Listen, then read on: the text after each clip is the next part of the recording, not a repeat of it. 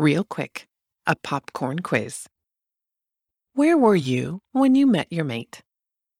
How many kids did you have? What were you most excited about before you met them for the first time? What did you expect from the first date? Did you think, this one is the one?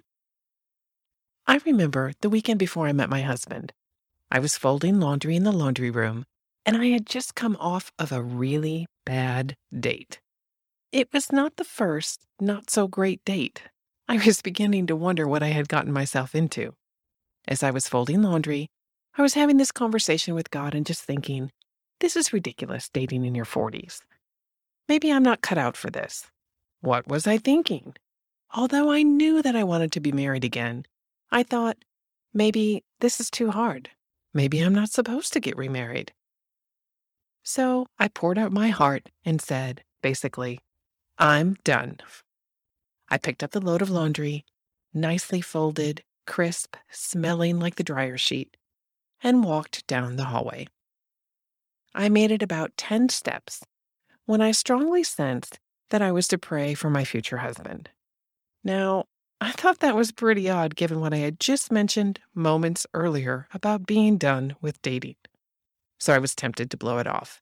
Yet, the sense was really strong. And one of the things that I'm continuing to practice is responding and listening to that nudge, to the direction when the Holy Spirit is speaking. So I prayed for my future husband. Although I prayed, I probably prayed more with the attitude of a teeny bopper rolling their eyes at their parents. All right, God, whatever. I prayed for my future husband, whoever he was, wherever he was, because clearly I didn't think he was anywhere in the vicinity of, oh, I don't know, say 200,000 miles. But I prayed and I went about my business. And that next weekend, I met Bill. Hey, welcome to season five. This is episode number 78 of Step Family Mission Possible. I'm Jen Rogers, co hosting with my husband Bill. In today's episode, we kick off the foundational building blocks that you need to blend beautifully together. Now, we ask that you evaluate the mission, you commit to the mission, and you complete the mission before listening to next week's episode. Each Thursday, we'll drop a short episode with a new mission for you. We hope that you will take advantage of building into your marriages and your families in this way. And we invite you to share your mission conversations in the Facebook group because we know that community and support is so important. All right, family, are you ready? Let's get this mission started. Here's mission number one of season five. Hey there, you're listening to Step Family Mission Possible, the podcast for step families with a focus on step family couples building their legacy together. We know that blending families is hard, and your hosts, me, Jen Rogers, along with my husband Bill, are determined to make it easier. It's time to turn step family chaos into step family mission possible together so you can stop feeling that pit in your stomach on transition day and start celebrating all the reasons why you are exactly in the right place right now.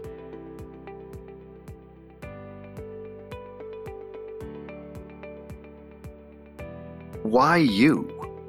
From the moment I met you, and even before in your online profile and letters, two things stood out about you right away your zest for life and your faith. They're intoxicating. I have known you for four months now, and I love everything about you. Even the things that puzzle me, I can see how they make you uniquely you. I feel like I fit you, and you fit me. You are the kind of person that I could grow to know and cherish so much that we could finish each other's sentences. The more time I spend with you, the more I know you. And there has not been a date yet that I have left and felt anything but exhilarated and excited. You are an amazing love. I am wildly attracted to you. In fact, I feel that you are the most beautiful woman in the world, inside and out. The passion I feel for you is so strong that sometimes I am amazed by its intensity. I love the way you play with me. I love your competitive spirit and your fire for friendly competition. You are just plain fun. I think you are a fantastic mom. I absolutely love you even more for the way you have made my children so welcome in your life. That had been one of my greatest fears when I thought about getting into a serious relationship. You quenched it so easily and with such love. I love that you are steadfast and live your life with excellence. I love the way you honor me by helping me to be my best. You give me friendly encouragement to do the things I need to do, even when I don't want to. I love the way we enjoy working alongside of each other. Cooking dinner with you is a total pleasure. And I really meant it when I said I could dig a ditch with you and enjoy it. Cutting down that tree with you and for you, even though it was hard work, was a privilege and a pleasure. The fact that you share my passions for football and golf, and you love my music, just continues to solidify my feeling that you are the woman I have longed for, even when I didn't know it. You say so many things that my initial response is it's a bit unsettling after a short time together. Yet I know that we have a unique way about us that has us very much in tune with each other. That, in and of itself, regularly surprises me. I had always hoped it was possible to have this kind of connection with someone. It's as though we are a skyscraper with a ridiculous number of floors. Each floor offers different views of the skyline, unique things to peruse in boutique shops, or variety of game rooms and lounges to play in. We simply connect with one another as we press the next button on the elevator adventure. I love your relationship with God and that you give of yourself among the church. The fun we have in our relationship is my next favorite thing.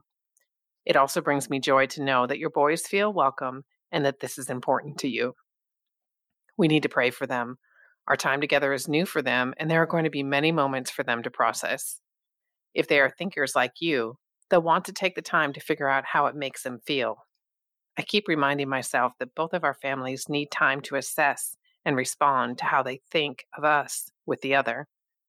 It's very much like an audition. You've been very good to my girls. Thank you for that sensitivity, awareness, and acceptance of their assessments.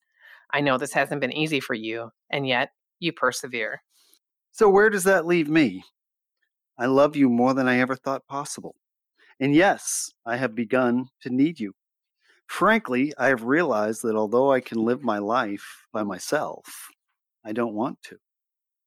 I want to want you. I want to continue to grow with you. And I also feel that down inside, I am good for you. Sometimes you won't admit it, but you need to be loved. You have spent too much time on your own. I think you have gotten used to it. You have even embraced it, but down underneath it all, there is a little girl that just wants to be loved. And I want to love you. I don't even know what that means yet. I know that I will mm. find out. I think that you and me are amazing together. I think that we could be a great example to your children as well.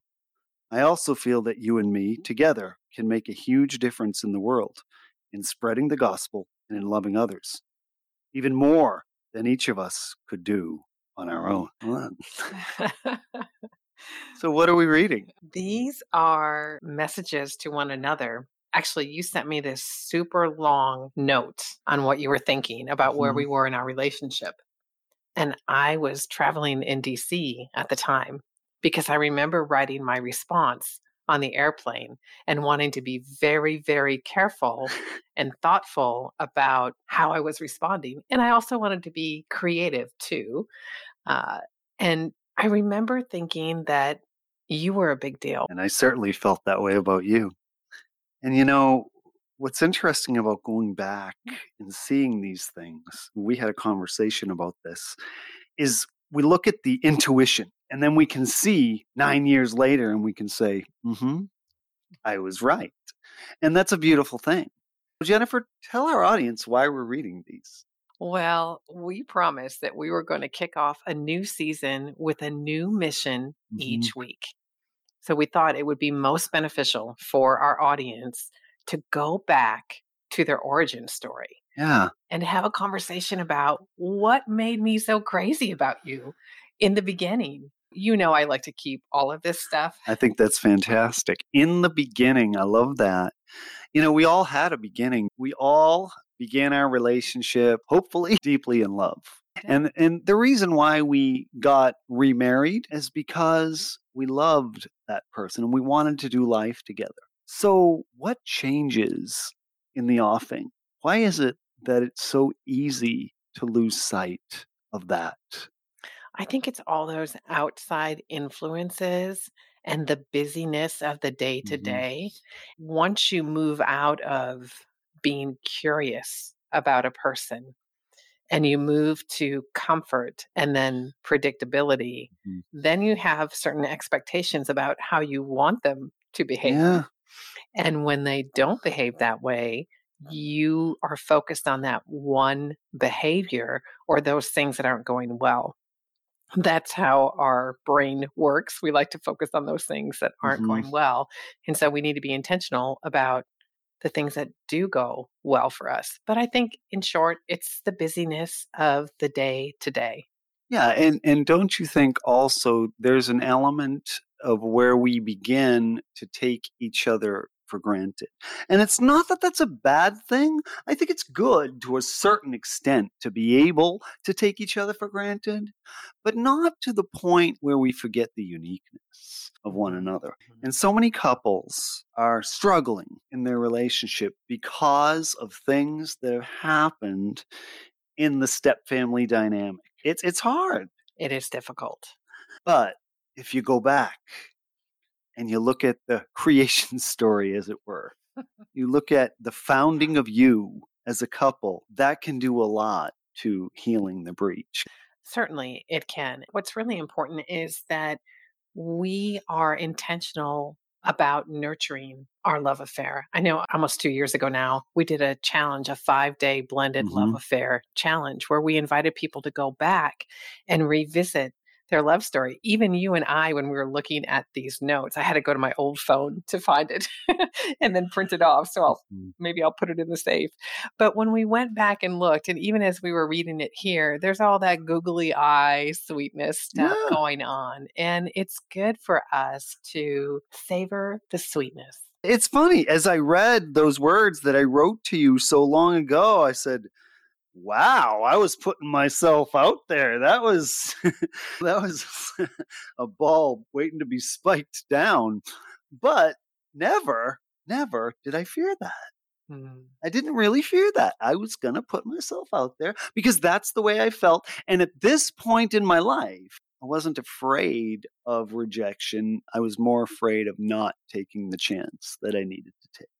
When I look back and I reflect on our interactions, we've always had fun together. We, we do have different interests, but there are lots of things that we like to do together. Mhm. And I think that is a key ingredient in a successful marriage that you Mhm. spend time together doing things that you love. Mhm. And for us, we've got a few different things. It doesn't matter what the activity is. Although, well, I know golf really matters a lot to you. Uh, Sometimes. so, mm, yeah, All the days that begin, that end in Y. that's right. All the days that end in Y. I think it's important to have fun together as a couple because it lightens up the challenges of the day to day. And as I look back and reflect on what we wrote to each other and this being careful about the kids, having some sort of insight into it would be difficult for them. hmm As I think back on what we experienced, we were so naive. It sounds really good, Sure. but we were so naive. And our kids were in different places. My girls were, I was just a recent empty nester, hmm and your boys were 13 and 9. Yeah. Yeah. Those were quite a few shifts for us as we integrated our family. And in that integration, in dealing with high conflict ex spouses, in dealing with the unknown, so much was unknown, and not having any real resources available to help equip us to understand the challenges that we were going to face, it made those first few years really, really difficult. And I dare say we lost sight of the sweetness Sure, we did. that we started our foundation with. And that's why we're talking about this because it's very easy to get caught up in the difficulty. We call it you can't see the forest for the trees, but it really is true. You know, when you're first getting together, your partner can do no wrong. There is a lot of forgiveness, there's a lot of uh, give and take. But as you move along, the circle gets tighter it gets tighter and tighter, and my tolerance gets tighter and tighter. And it's a good thing to go back and say, what was it that drew us together in the first place? Well, you were six feet tall. That was one of my requirements. Still am. We said that we're going to give our listeners one mission per episode. That's right, to focus Okay. on during the week Mhm. and then come back each Thursday and get your new mission.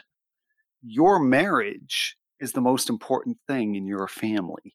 Talk about your beginning. Yes, your marriage is the most important thing as far as keeping your family together. Mhm. That I'm going to let you say it. We're going to quote Gil and Brenda. You love saying that. And what they say is if you ain't, If you ain't got the marriage, you ain't got nothing. I love how you all say that. That's so much fun. And it's so true.